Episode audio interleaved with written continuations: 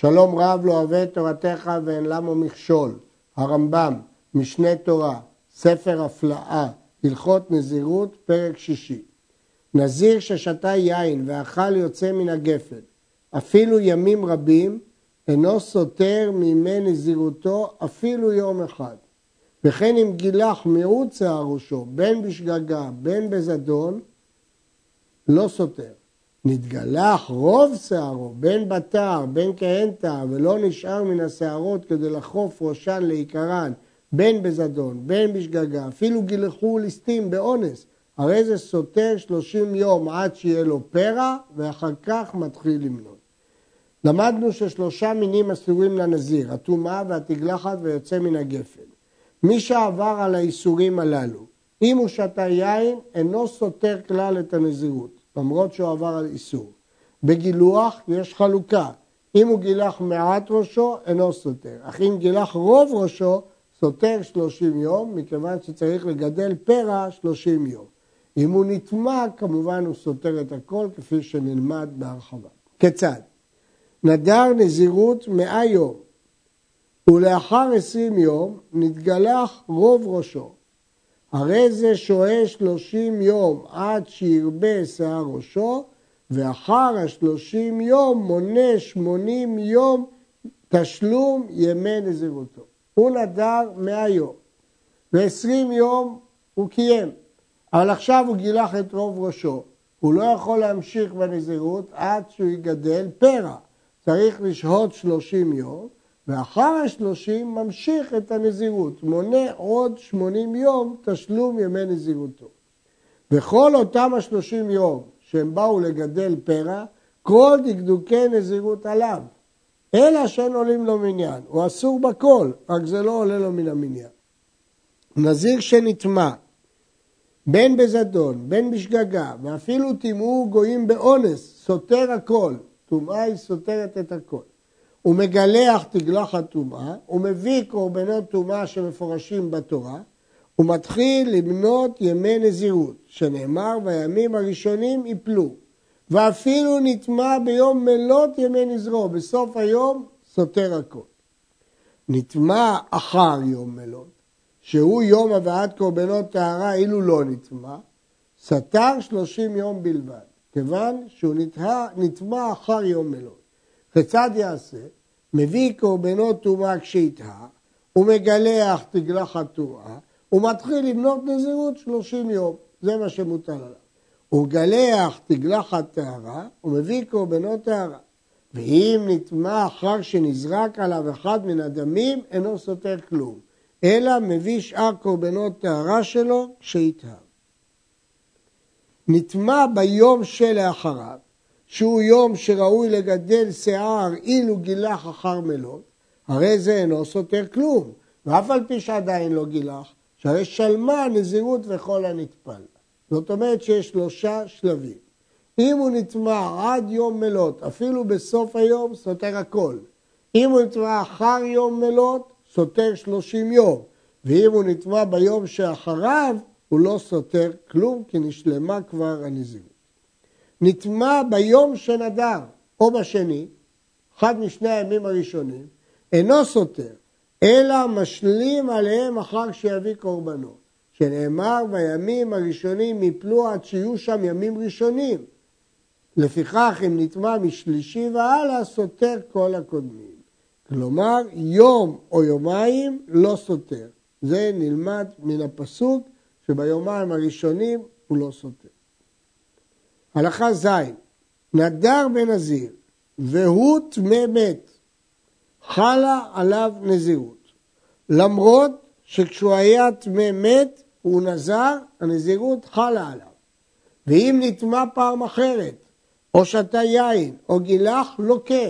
למרות שהוא נזר את הנזירות בטומאה, חלה הנזירות, ואסור בשלושת הדברים טומאה ויין ותגלחת ולוקה עליהם. ואם שהה בטומאתו כמה ימים, אין עולים לו, עד שיזה שלישי ושביעי ויטבול בשביעי. ואז יום שביעי שלו עולה לו ממניין ימי נזירות לזה שנדר, והוא טמא. אבל נזיר טהור שנטמע, אינו מתחיל למנות אלא מיום השמיני והלאה. לכן יש הבדל שהוא נזר בטומאה, ימי טומאתו לא עולים לו עד שיזה שלישי ושביעי ויטבול, ויום שביעי עולה לו. לעומת זאת, כשהוא נזר בטהרה ונטמע, הוא לא מתחיל למנות עד היום השמיני. מי שנדר והוא בבית הקברות, נזירות חלה עליו, ואפילו שהה שם כמה ימים, אין עולים לו. הנזירות חלה, כמו שלמדנו בהלכה הקודמת, שמי שנזר והוא באמת, הנזירות חלה. אבל הימים של הטומאה לא עולים לו. ולוקה על שהייתו שם. לוקה על השהייה. ואם יתרו בו שלא יזיר שם, אינו מגלח שערו כשיצא משם. דבר הזה, ההלכה הזאת מאוד מאוד מוזרה. מקשה הראב"ד. ואם יתרו שלא יזיר, אין צריך כלל שהייה. אז מה פתאום הרמב"ם אומר שלוקה על שהייתו שם? ושנית, מה זה שהרמב"ם כותב אחר כך, מה שהרמב"ם הזכיר, שאם התרו בו שלא יזיר שם, אינו מגלח שערו כשיצא משם. ובאמת, אה, הכסף משנה גורס אחרת בדברי הרמב"ם.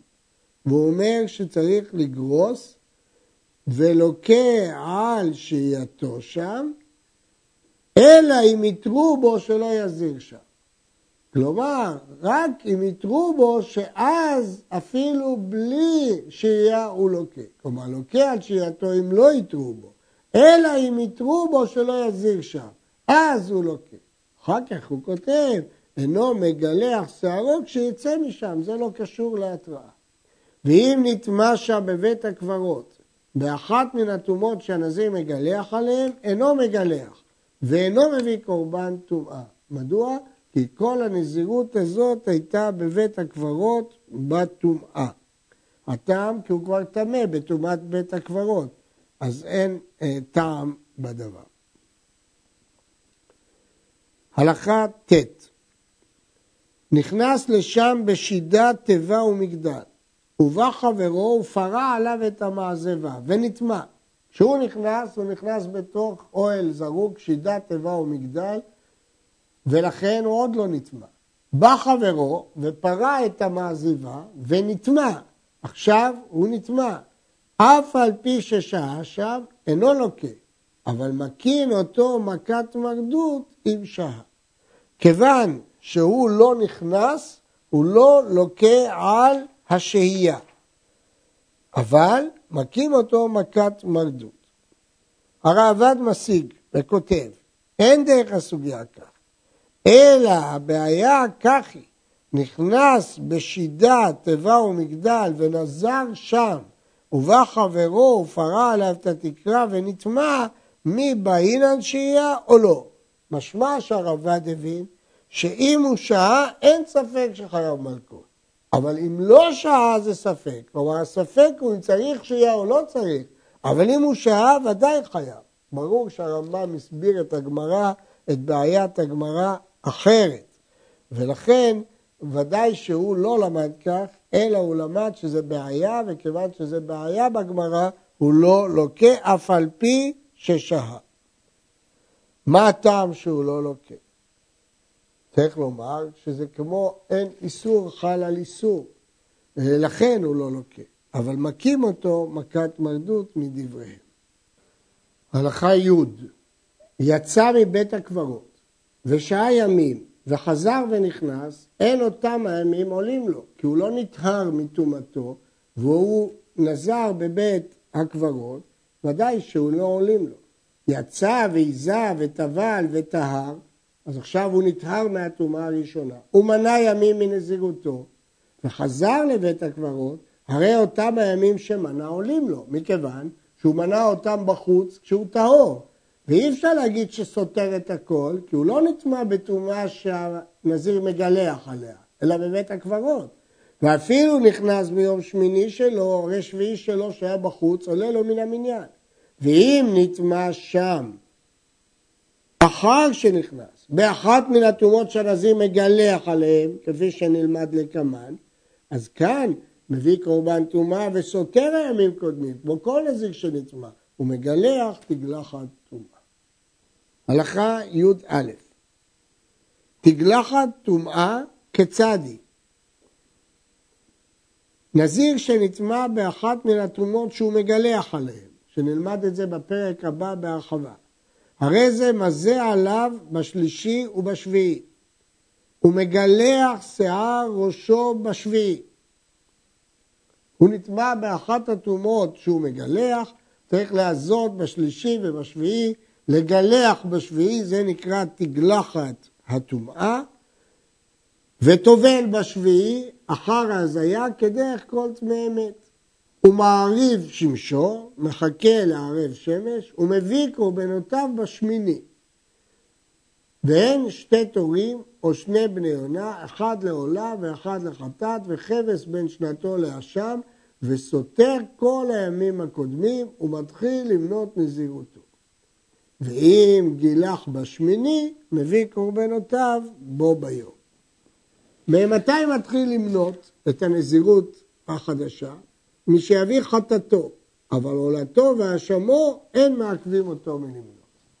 הרי שהיזה בשלישי ושביעי ולא טבל, ונתאחר כמה ימים, שיטבול, יעריב שמשו ויביא קורבנותיו למחר. כלומר, צריך לחכות עד שהוא טובל, ורק אז הוא יכול למחרת להביא את הקורבנות. טבל והעביר שמשו ואיחר את קורבנותיו, אינו מתחיל למנות עד שאביא חטאתו. המניין חייב להתחיל מאז שהוא הביא את החטאת. אבל עולתו והשמו אין מעכבים אותו. לכאורה זה פשיטה, מה החידוש? הרי אם הוא לא טבל ולא הריב שמש, ודאי שהוא לא יכול להביא את הקורבנות. וזה שהחטאת מעכבת, הרמב"ם כבר כתב את זה מקודם. ערוך השולחן מתרץ ומוצא חידוש, אבל לכאורה הדברים פשוטים. כשמגלח הנזיר תגלח הטומאה, אינו צריך לגלח פתח המקדש, ולא להשליך שערו על האש. ובין שגילח במדינה או במקדש, שערו אסור בהניה, וטעון קבורה, ואפרו אסור כהפך כל הנקברים. והמגלח במקדש, אם השליחו תחת דוד האשם, יצא. מעיקר הדין, בתגלחת הטומאה, אין דין להשליך אה, תחת דוד האשם, אבל אם הוא גילח במקדש, כיוון שהוא גילח במקדש, אז אם השליחו תחת דוד האשם, יצא. אנחנו נראה בהמשך שבגילחת הטהרה שמים את השיער תחת דוד השלמים. אבל כאן בעצם הוא לא צריך לגלח פתח המקדש ולא להשליך את שערו על האש, כי בעצם זה תגלחת של טומאה. אבל בדיעבד הוא יצא. נזיר, שנטמע טומאות הרבה, בין שלא יתרו בו על כל אחת ואחת, בין שיתרו בו על כל אחת ואחת, אינו מביא על טומנותיו אלא קורבן אחד. רק קורבן אחד. למה? כל עוד הוא לא הביא את קורבן החטאת, נחשב שעדיין נמצא בטומאות, ולכן הכל נחשב לטומאה אחת. במה דברים אמורים? שנטמע פעם שנייה, קודם שיביא קורבנות טומאה ראשונה, ואף על פי שנתאחר כמה ימים אחר טהרתו, קודם הבאת חטאתו, ונטמע באותם הימים, אינו מביא אלא קורבן אחד, כי כל עוד הוא לא הביא קורבן החטאת, זה המשך של מצב הטומאה. למרות שהוא טהר, הוא לא הביא את חטאתו. זה חידוש גדול, כי למרות שהוא טהר ואחרי הטבילה של יום השביעי, בכל זאת זה טומאות הרבה, בכל זאת זה טומאה אחת לעניין הקורבן, כי עוד לא הביא את חטאתו.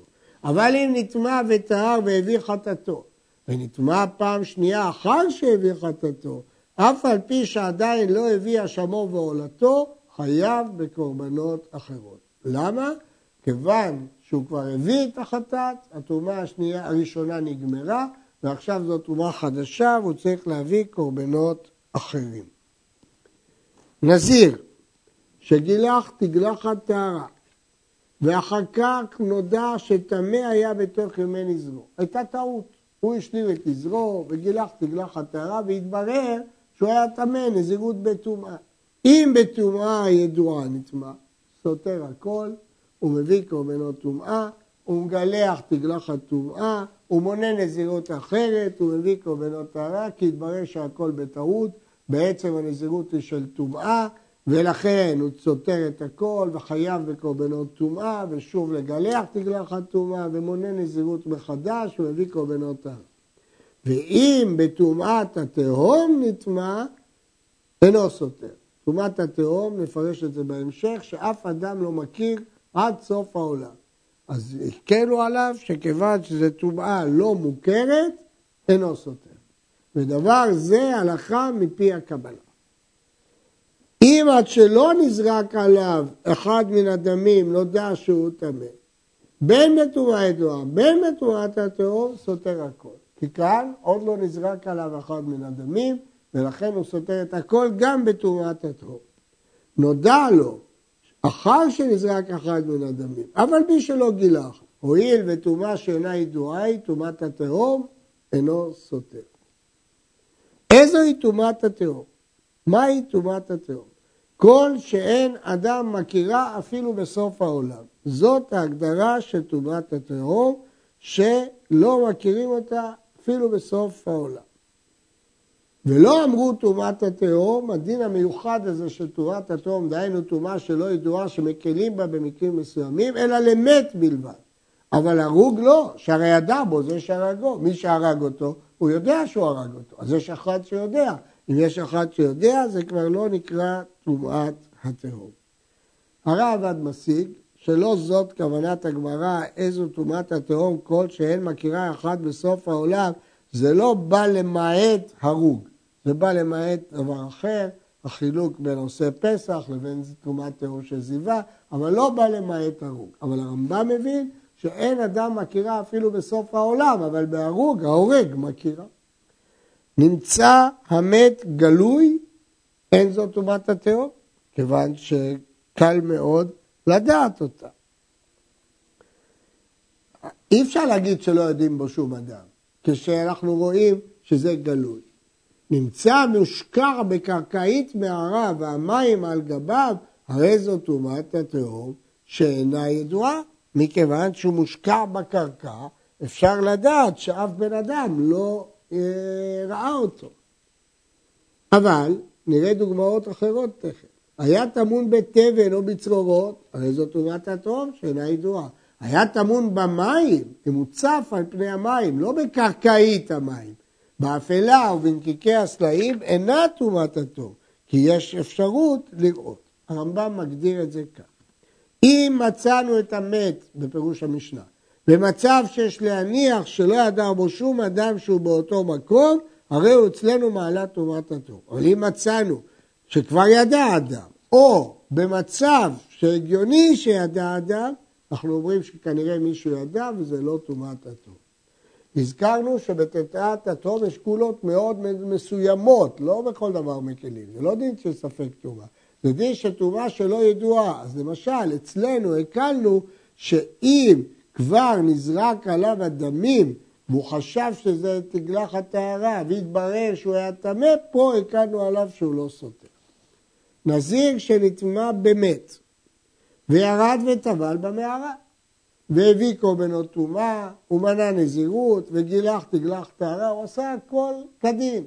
הוא נטמע, הוא נטהר, טבל, הביא קורבנות טומאה, התחיל למנות מחדש, גילח תגלח הטהרה, ואחר כך נודע שמת היה מושקע בקרקעית המערה כשירד לטבול. התברר שמצאו במערה הזאת מת מושקע בקרקע. אף על פי שהיא טומאה שאינה ידועה, סתר הכל. במקרה הזה סותר את הכל, מפני שהוחזק לטומאה.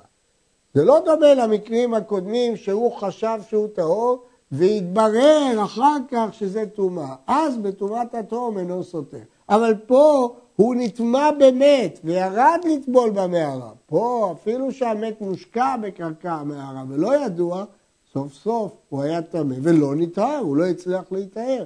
שחזקת הטמא טמא עד שיטהר ודאי. ירד לעקר, הרי זה טהור. הוא לא היה בחזקת טמא, הוא לא ירד לטבול, עד שידע שנגע. נמצא מת צף על פני המים, הרי זה בחזקת טמא, שחזקתו שנגע בזה שהוא צף. אז כאן, אפילו שאין לו חזקת טומאה, יש לו חזקה שהוא נגע במת שהוא צף.